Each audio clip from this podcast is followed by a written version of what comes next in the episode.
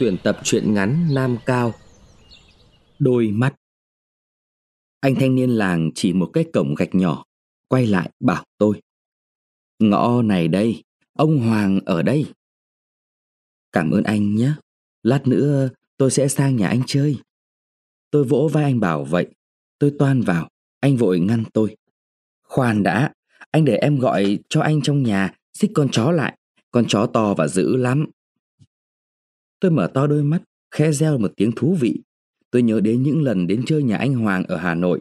Bấm chuông xong, bao giờ tôi cũng phải chờ anh Hoàng thân hành ra, nắm chặt cái vòng da ở cổ một con chó Tây, to bằng con bê, dúi đầu nó vào gầm cái cầu thang, rồi tôi mới đủ can đảm bước vội qua đằng sau cái đuôi nó để vào phòng khách. Tôi rất sợ con chó giống Đức, nhưng hung hăng ấy, sợ đến nỗi mỗi lần đến chơi không thấy anh Hoàng ra đứng tấn để giữ nó mà lại buồn giàu báo cho tôi biết. Nó chết rồi, thì mặc dầu có làm ra mặt tiếc với anh, thật tình tôi cũng thấy nhẹ cả người. Con chó chết vào giữa cái hồi đói khủng khiếp mà có lẽ đến năm 2000 con cháu chúng ta vẫn còn kể lại cho nhau nghe để dùng mình. Không phải chết vì chủ nó không tìm nổi mỗi ngày vài lạng thịt bò để nó ăn. Anh Hoàng là một nhà văn, nhưng đồng thời cũng là một tay chợ đen rất tài tình. Khi chúng tôi đến nỗi chỉ còn một rúm xương và rất nhiều bản thảo chẳng biết bán cho ai, anh Hoàng vẫn phong lưu. Con chó của anh chưa phải nhịn bữa nào. Những xác người chết đói ngập đường phố, có lẽ nó chết vì chén phải thịt người ươn hay là vì hút phải nhiều xú khí. Thật là thảm hại thay cho nó. Thế mà, bây giờ đến thăm anh Hoàng ở chỗ gia đình anh tản cư, cách Hà Nội hàng trăm cây số, tôi lại được nghe đến một con chó dữ. Thật thú vị. Tôi cười nho nhỏ, chẳng biết tôi cười gì, anh thanh niên cũng nghe những chiếc răng vầu ra cười. Đáp lại tiếng anh gọi, tiếng những chiếc cuốc mỏng mảnh quét trên sân gạch nổi lên, lẹt khẹt và mau mắn. Một thằng bé mũ nổi đen, áo len xám chạy ra. Một đôi mắt đen lay láy nhìn tôi. Bác Độ, ba ơi, bác Độ. Thằng ngữ, con anh Hoàng, nó chẳng kịp chào tôi, ngoắt quay trở vào, reo rối rít. Cái gì, cái gì, hờm. Tiếng trầm trầm nhưng lại có vẻ nạt nộ của anh Hoàng hỏi nó. Bao giờ nói với con anh Hoàng cũng có cái giọng rậm dọa buồn cười ấy. Thằng bé líu díu những gì tôi nghe không rõ. Rồi thấy tiếng thanh thanh của chị Hoàng dục con. Ngữ, xích con chó lại. Xích con chó lại cái cột tít đằng kia. Anh Hoàng đi ra. Anh vẫn bước khệnh khạng, thong thả. Bởi vì người khí to béo quá. Vừa bước, vừa bơi cánh tay khảnh khạnh ra hai bên.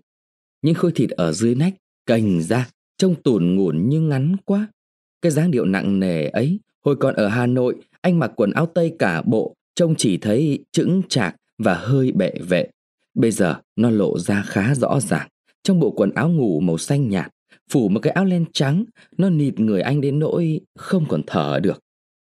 Anh đứng lại bên trong cổng, một bàn tay múp míp hơi chìa về phía tôi, đầu hơi ngửa về đằng sau miệng hé mở, bộ điệu một người ngạc nhiên hay mừng rỡ quá. Tôi có thì giờ nhận rõ một sự thay đổi trên bộ mặt đầy đặn của anh. Trên mép, một cái vành móng ngựa ria như một cái bàn trải nhỏ. Sững ra một lúc, rồi anh mới lâm ly kêu lên những tiếng ở cổ họng. Ôi giời ơi anh, quý hóa quá. Anh quay lại, mình ơi, anh độ thật, xa đến thế này mà anh ấy cũng chịu khó đến thăm chúng mình. Chị Hoàng lúc bây giờ mới chạy ra, tay còn đang cài nốt khuy, chiếc áo dài màu gạch, vừa mới mặc vội, để ra đón khách. Người đàn bà vồn vã, mỏng bác mãi, lúc thằng cháu mới chạy vào, nhà tôi cứ tưởng nó trông nhầm, cứ tưởng bác ở cách hàng 15, 20 cây số. Bắt tay tôi xong anh Hoàng dịu dàng đẩy tôi đi trước. Chị vợ nhanh nhẹn chạy trước vào nhà dọn bàn dọn ghế. Sao lại có một sự săn đón cảm động như thế được? Tôi đâm ngờ những ý nghĩ không tốt của tôi về anh từ hồi tổng khởi nghĩa trở đi. Sau tổng khởi nghĩa, anh Hoàng đối với tôi đột nhiên nhạt hẳn đi. Mấy lần tôi đến chơi với anh, định để xem anh thay đổi thế nào trong cuộc thay đổi lớn của dân tộc chúng ta, nhưng đều không được gặp anh. Cửa nhà anh đóng luôn luôn, thằng nhỏ nhà anh đứng bên trong cửa nhìn qua một lỗ con. bao giờ cũng hỏi cặn kẽ tên tôi, để một lúc sau ra báo cho tôi rằng ông nó không có nhà. Mấy lần đều như vậy, nên tôi đã sinh nghi. Lần cuối trước khi bấm chuông, tôi còn nghe thấy tiếng vợ chồng anh. Nhưng thằng nhỏ vẫn quả quyết rằng ông bà nó về trại từ tối hôm trước kia. Đã đích xác là anh không muốn tiếp tôi, chẳng hiểu vì sao, nhưng từ đấy tôi không đến nữa. Mỗi lần gặp nhau ở ngoài đường, chúng tôi chỉ bắt tay nhau một cái rất lạnh lùng, hỏi thăm nhau một câu chiếu lệ rồi ai đi đường đấy. Tôi đã biết Hoàng vẫn có tính tự nhiên đá bạn một cách đột ngột vì những cớ mà chỉ mình anh biết. Có khi chỉ là vì một tác phẩm của người bạn ấy được cảm tình của một nhà phê bình đã chê một vài tác phẩm của anh. Có khi cũng chẳng cần đến thế, anh có thể là một người bạn rất thân của anh Hoàng khi anh chỉ là một nhà văn ở một tỉnh xa chỉ góp mặt ở Hà Nội và gửi bài về đăng báo. Nhưng nếu anh lại về sống hẳn ở thủ đô, giao thiệp với ít nhiều nhà văn khác, anh sẽ không phải bạn anh Hoàng nữa. Có lẽ anh Hoàng biết cái giới văn nghệ sĩ Hà Nội chửi anh nhiều quá. Riêng tôi trước đây, tôi vẫn không hiểu sao người ta có thể khinh ghét anh nhiều thế. Tận đến lúc bị anh đá, tôi mới hiểu. Tôi còn được hiểu rõ ràng hơn. Và cái hồi quân đội đồng minh vào giải giáp quân Nhật ở nước ta, một số gái kiếm tiền chút bộ áo đầm ra để mặc bộ áo tàu. Còn anh bạn của tôi chẳng biết bám được ông má chín nào mà ra một tờ báo hàng ngày để chửi vung lên. Chửi hết cả bọn người, rồi anh mới lôi đến một số bạn cũ của anh. Toàn là những người hiền lành xưa nay chưa hề chạm đến một sợi tóc của anh. Nhưng tên họ trên những tờ báo của phong trào giải phóng quốc gia được hoan nghênh là ngứa mắt anh. Anh hàn học, gọi mỉ họ là những nhà văn vô sản và cho họ là một bọn khố rách áo ôm đã đến ngày mà phát, ăn mặc và tầm bổ hết cả phần thiên hạ. Tôi cười nhạt, không phải tôi khó chịu vì những lời vu cáo của anh. Tôi khó chịu vì thấy đến tận lúc ấy mà vẫn còn một số nhà văn Việt Nam dùng ngòi bút mình để làm những việc đê tiện thế. Anh Hoàng vẫn là con người cũ. Anh không chịu đổi. Anh đã tưởng anh với tôi chẳng bao giờ còn thân mật với anh trở lại. Nhưng sao gặp tôi lần này, anh hân hoan thế? Anh đã đủ thì giờ để lột xác rồi chăng? Hay cuộc kháng chiến mãnh liệt của dân ta đã quét sạch khỏi đấu tranh dân tộc? Thật tình tôi rất cảm động khi nghe thấy anh kể. Chẳng ngày nào chúng tôi không nhắc đến anh. Nguyên một hôm xem tờ báo của ông hàng xóm, thấy có bài của anh, tôi đoán anh làm tuyên truyền ở tỉnh này. Tiện gặp một cán bộ về làng tôi nhờ gửi cho anh một bức thư, cũng là gửi cầu may. Thật không dám chắc thư đến tay anh, mà có đến có lấy anh nhiều việc, cũng khó lòng về chơi với chúng tôi. Thế mà lại được gặp anh. trông anh không lấy gì làm khỏe, mà sao anh đi bộ tải thế? Mà sao anh lại tìm được đến đúng làng này? Hồi mới đến đây, tôi ra khỏi nhà độ 10 bước đã lạc. Nhiều ngõ quá, mà ngõ nào cũng giống ngõ nào. Có khi ra đồng về cũng nhầm ngõ. Cái nhà anh Hoàng ở nhờ có thể gọi là rộng rãi. Ba gian nhà, gạch sạch sẽ, hàng hiên rộng ở ngoài, sân gạch, tường hoa, một mảnh vườn trồng rau tươi rười rượi, xinh xắn lắm. Thích nhất là gia đình anh được ở cả nhà, chủ nhân cũng là người buôn bán trên Hà Nội. Ông thường nhờ vốn liếng và mỗi hàng của vợ chồng anh. Còn gì hơn là lúc này trả nghĩa lại nhau. Ông đã dọn sang nhà ông bố ở liền bên, nhường lại nhà cho anh hoàn toàn sử dụng. Anh cho tôi biết thế và bảo tiếp. Ra dạ, chúng tôi chưa tìm được nhà ông thì chưa biết ra sao. Tôi thấy nhiều người tàn cư khổ lắm. Anh tính có đời nào anh ruột tàn cư về nhà em mà đến lúc vợ đẻ em bắt ra một cái lều ngoài vườn nhà để đẻ.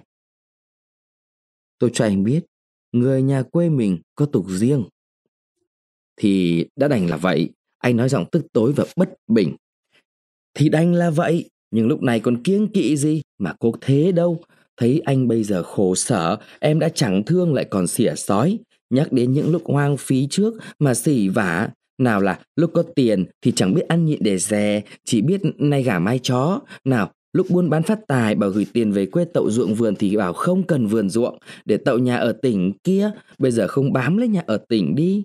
Tệ lắm. Anh tính mấy đời mới có một phen loạn lạc thế này. Có tiền, thằng nào chẳng ăn chơi. Có mấy người cứ nom vào tiền con trâu, ăn chẳng dám ăn, mặc chẳng dám mặc, ở thì chui rúc thế nào xong thôi, để tiền mà tậu vườn, tậu ruộng như họ. Chị Hoàng tiếp lời chồng, họ làm chính chúng tôi cũng đâm lo. Có thể nói rằng trong 100 người thì 99 người cho rằng Tây không đời nào dám đánh mình. Mãi đến lúc có lệnh tản cư, tôi vẫn cho là mình tản cư để dọa nó thôi. Thế rồi đùng một cái đánh nhau. Chúng tôi chạy được người, chứ của thì chạy làm sao kịp. May mà còn vớt vát được ít tiền, một ít hàng để ở cái trại của chúng tôi ở ngoại thành. Khéo lắm, ăn được độ một năm, đến lúc hết tất nhiên là phải khổ, chỉ sợ đến lúc ấy họ mỉa mai. Thành thử bây giờ, lý ra thì có muốn ăn một con gà, chứ đến nỗi không mua nổi mà ăn, nhưng ăn lại sợ người ta biết, sau này người ta nói cho thì nhục. Họ tàn nhẫn lắm cơ, bác ạ. Anh Hoàng cười. Mà sao họ đã bận rộn nhiều đến thế mà vẫn còn thì giờ chú ý đến những người chung quanh nhiều đến thế? Anh chỉ giết một con gà, ngày mai cả làng mới biết. Này, anh mới đến chơi, thế mà lúc nãy tôi đã thấy có người nấp nom rồi. Ngày mai thế nào chuyện anh đến chơi tôi cũng đã chạy khắp làng. Họ sẽ kể rất là rạch ròi tên anh, tuổi anh. Anh gầy anh béo, có bao nhiêu nốt ruồi ở mặt, có mấy lỗ rách ở ống quần bên trái. Tôi mỉm cười, cắt nghĩa cho anh hiểu. Lúc này họ cần để ý đến những người lạ mặt tới làng. Tôi chắc mấy người nấp nom là mấy người có trách nhiệm trong ủy ban hay mấy anh tự vệ đấy. Lại còn các ông ủy ban với các bô tự vệ mới chết người ta chứ. Họ vừa ngố, vừa nhặng xị, đàn bà chửa mà đến nỗi cho là có lựu đạn dắt trong quần. Họ đánh vần xong một cái giấy ít nhất mất 15 phút, thế mà động thấy ai đi qua là hỏi giấy. Anh đi, hỏi, anh về, lại hỏi. Anh vừa ra khỏi làng, sực nhớ quên cái mũ, trở lại lấy, cũng hỏi, rồi mới cho vào. Lát nữa anh ra, lại hỏi. Hình như họ cho cái việc hỏi giấy ấy là thú lắm thì phải. Anh cười gần một tiếng, nhìn bao trùm cả người tôi, rồi hỏi. Anh sống ở nhà quê nhiều, anh có hiểu tâm lý của họ không? Anh thử cắt nghĩa, hộ tôi, tại sao họ lại nhiêu khê đến thế? Từ trước đến nay tôi chỉ ở Hà Nội, thanh thử chỉ mới biết những người nhà quê qua những chuyện ngắn của anh. Bây giờ gần họ, tôi quả là thấy không chịu được, không chịu được. Nỗi khinh bỉ của anh phi cả ra ngoài, theo cái bĩu môi dài thườn thượt. Mũi anh nhăn lại như người thêm mùi xác thối. Vợ chồng anh thi nhau kể tội người nhà quê đủ thứ, toàn là những người ngu đột, lỗ mãng, ích kỷ, tham lam, bần tiện. Cha con, anh, em ruột cũng chẳng tốt với nhau. Các ông thanh niên, các bà phụ nữ mới bây giờ lại càng nhố nhăng, viết chữ quốc ngữ sai vẩn mà lại cứ hay nói chuyện chính trị, dối rít cả lên. Mở miệng ra là thấy đề nghị, yêu cầu, phê bình, cảnh cáo, thực dân, phát xít, phản động, xã hội chủ nghĩa, dân chủ, mới cả tân dân chủ. Khô cho thiên hạ không? Họ mà tóm được ai thì có mà chạy lên rời, thế nào họ cũng tuyên truyền cho hàng giờ. Có lẽ họ cho những con người ở Hà Nội về như vợ chồng anh đều lạc hậu, chưa giác ngộ, nên họ không bỏ lỡ một dịp nào để tuyên truyền vợ chồng anh, mà tuyên truyền như thế nào? Anh trợn mắt bảo tôi. Tôi kể cho anh nghe chuyện này, thế nào anh cũng cho là bịa, nhưng tôi có bịa ra một tí nào tôi chết. Một hôm tôi đi chợ huyện chơi, ở nhà đã hỏi đường cẩn thận. Nhưng đến một cái ngã ba, lại quên bén mất không biết phải rẽ lối nào. Đành dừng lại, chờ có người đi qua thì hỏi. Chờ mãi mới thấy một ông thanh niên nghẽo nghện vác một bó tre đi tới. Tôi chào rồi hỏi. Đi chợ huyện lối nào, ông làm ơn chỉ giúp tôi. Anh ta chố mắt nhìn tôi chẳng nói chẳng rằng, như nhìn một giống người lạ mới từ hỏa tinh rơi xuống. Tôi biết hiểu, rút giấy đưa cho anh xem rồi lại hỏi. Bây giờ anh ta mới bảo, ông cứ đi lối này, đến chỗ có một cây đa to thì rẽ về bên tay phải, đi một quãng và rẽ về tay trái, qua một cánh đồng vào đường gạch làng ngò, vòng ra đằng sau đình, rẽ về tay phải, đi một quãng nữa đến chợ. Đại khái thế, chứ không phải hoàn toàn đúng thế đến nỗi tôi không tài nào nhận được. Anh ta bày cho tôi một cách, đứng đợi ở đấy, gặp ai gánh hàng đi chợ thì đi theo. Tôi cho là phải. Anh ta cười bảo, thôi, thế chào ông, cháu vô phép ông đi trước, cháu vội lắm, cháu phải vác ngay bó tre này lên thượng để làm công tác phá hoại, cản cơ giới hóa tối tân của địch. Cuộc trường kỳ kháng chiến của ta phải chia làm ba giai đoạn. Phòng ngự, giai đoạn cầm cự, giai đoạn tổng phản công, Giai đoạn phòng ngự nghĩa là anh ta cứ thế đọc thuộc lòng cho tôi nghe cả một bài dài đến năm trang giấy. Chị Hoàng cười rú lên, tôi cũng cười, nhưng có lẽ cái cười chẳng được tươi cho lắm. Anh thấy cần phải thề lần nữa. Tôi có bịa tôi chết. Mà tôi lại thề với anh rằng lúc ấy tôi ngạc nhiên quá không cười được và lại cũng không dám cười. Cười, như anh ta đánh cho thì tai hại.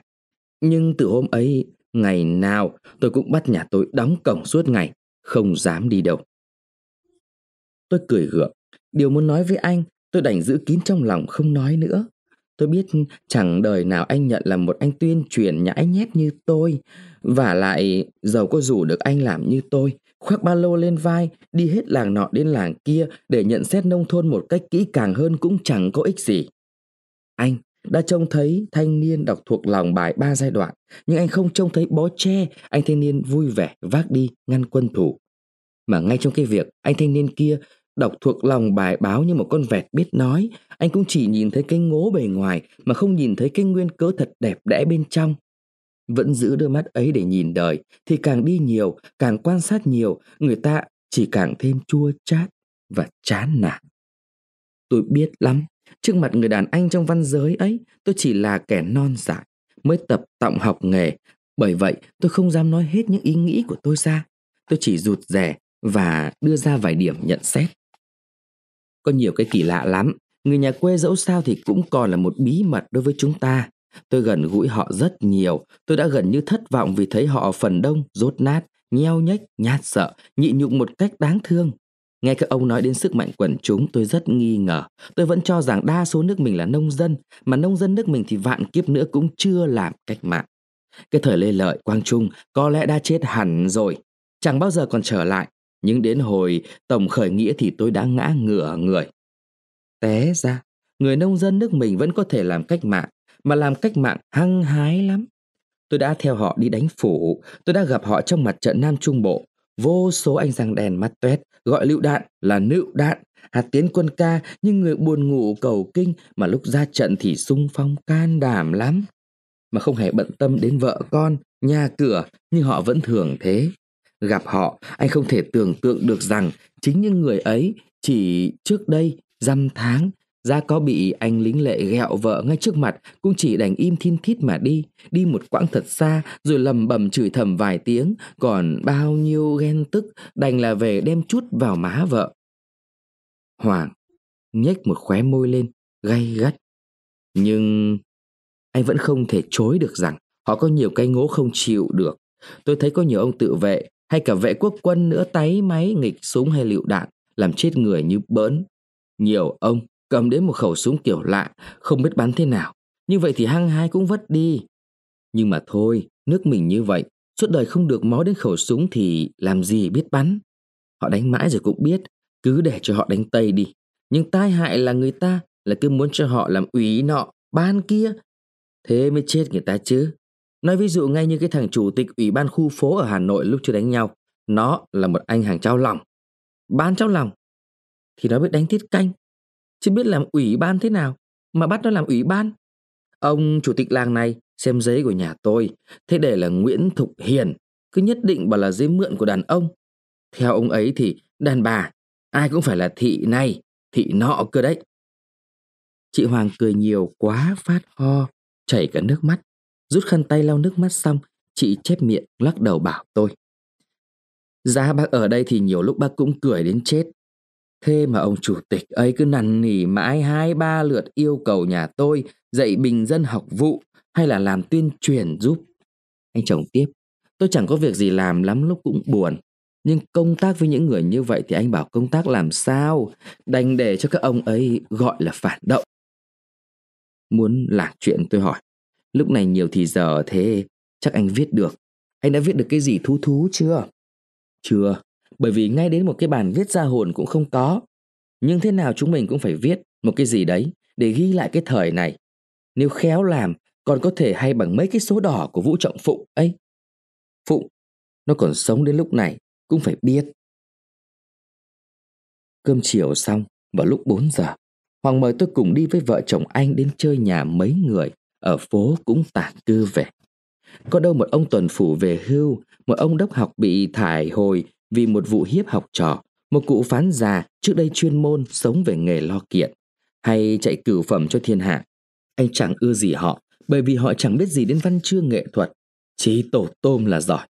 Nói chuyện với họ chán phẻ, nhưng nếu chẳng giao thiệp với họ thì cũng chẳng biết đến chơi nhà ai được nữa. Anh vừa đi, vừa tâm sự nhỏ với tôi như vậy. và thì thầm kề sát tai những cái thối nát, ngu ngốc, gan dở, dởm đời của từng người một, trong khi chúng tôi bước chậm chậm để đợi chị Hoàng ra sau chúng tôi một chút.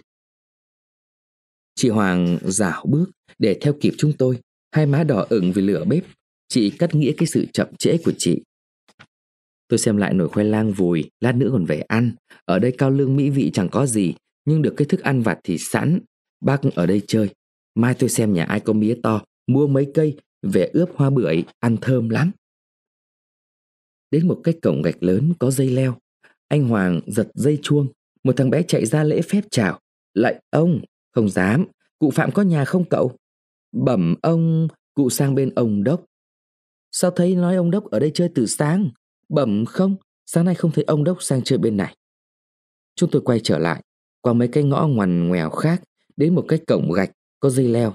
Một chị vú ấm em đứng cổng. Lạy ông, lạy bà, không dám. Ông Đốc có nhà hay đi chơi vắng?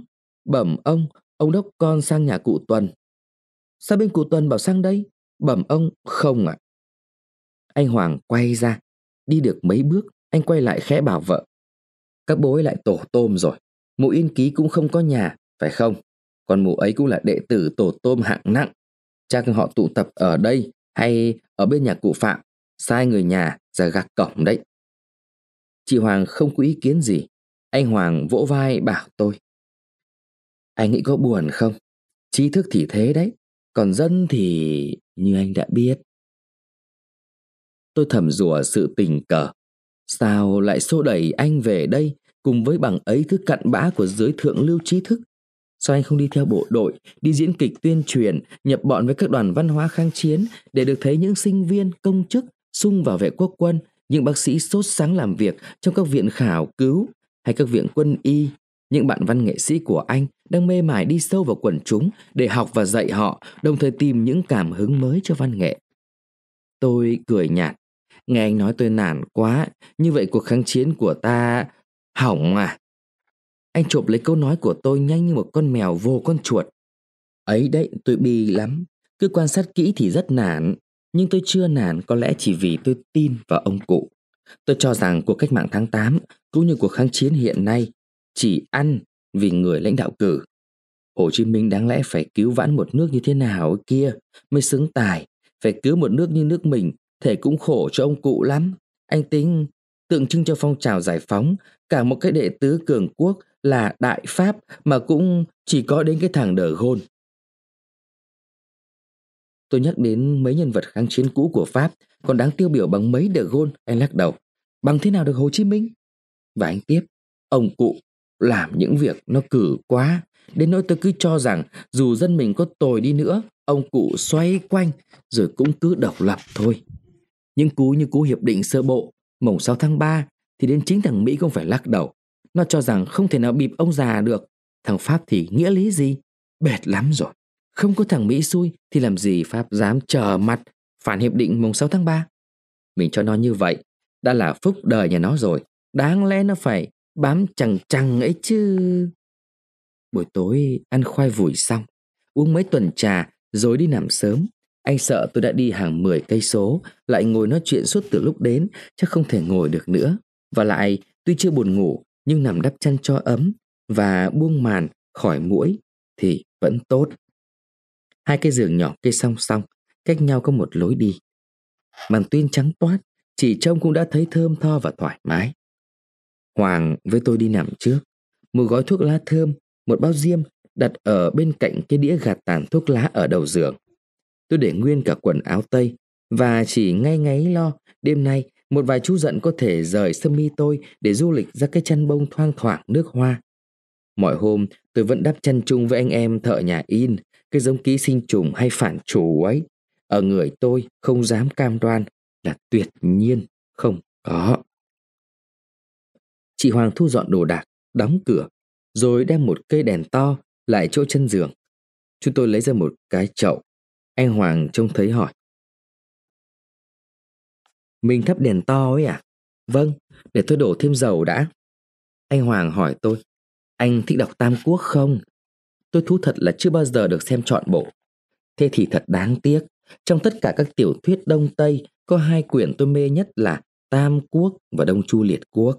Về cái môn tiểu thuyết thì thằng Tàu nó là nhất, nhưng cũng chỉ có hai bộ ấy thôi. Thúy Hử cũng hay, nhưng kém Tam Quốc và Đông Chu Liệt Quốc. Nhưng tiểu thuyết khác hay đến đâu, anh cũng chỉ đọc một lần. Đọc đến lần thứ hai là giảm thú. Nhưng Tam Quốc với Đông Chu thì đọc đi đọc lại, vẫn thấy thú như cái ngày mới đọc. Anh có hai bộ ở đây không? Bộ Đông Chu mất ở Hà Nội, không đem đi được. Thế mới sầu đời chứ, hận quá. May mà bộ Tam Quốc lại để ở ngoại thành, đem đi được. Nếu không thì buồn đến chết. Anh gạt tàn thuốc lá rồi bảo tiếp.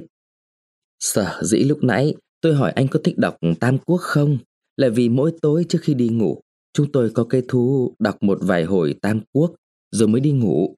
Nhưng hôm nay có anh, không biết có nên bỏ cái lệ ấy đi không? Nếu anh thích, nói chuyện thì nghỉ một tối để chúng mình nói chuyện cũng chẳng sao.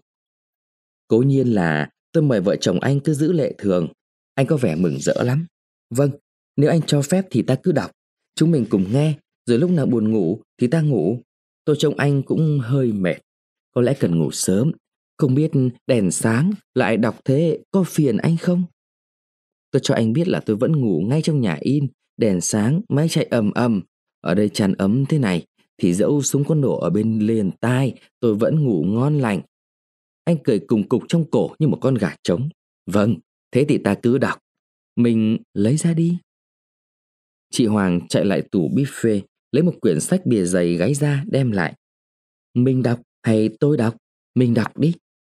Chị để cây đèn lên trên cái đôn thấp ở đầu giường, cởi áo dài lên giường nằm cạnh thằng con, đã chui vào chăn từ trước. Hôm qua, đọc đến đâu rồi nhỉ? Hình như... Không cần, mình đọc lại cái đoạn thằng Tào Tháo, nó tán quan công ấy.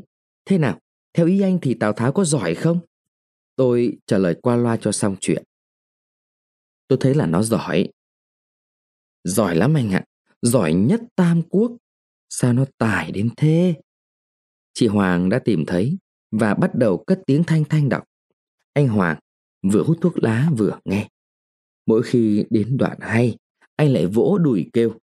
Tài thật, tài thật, tài đến thế là cùng. Tiền sư cái anh Tào Tháo.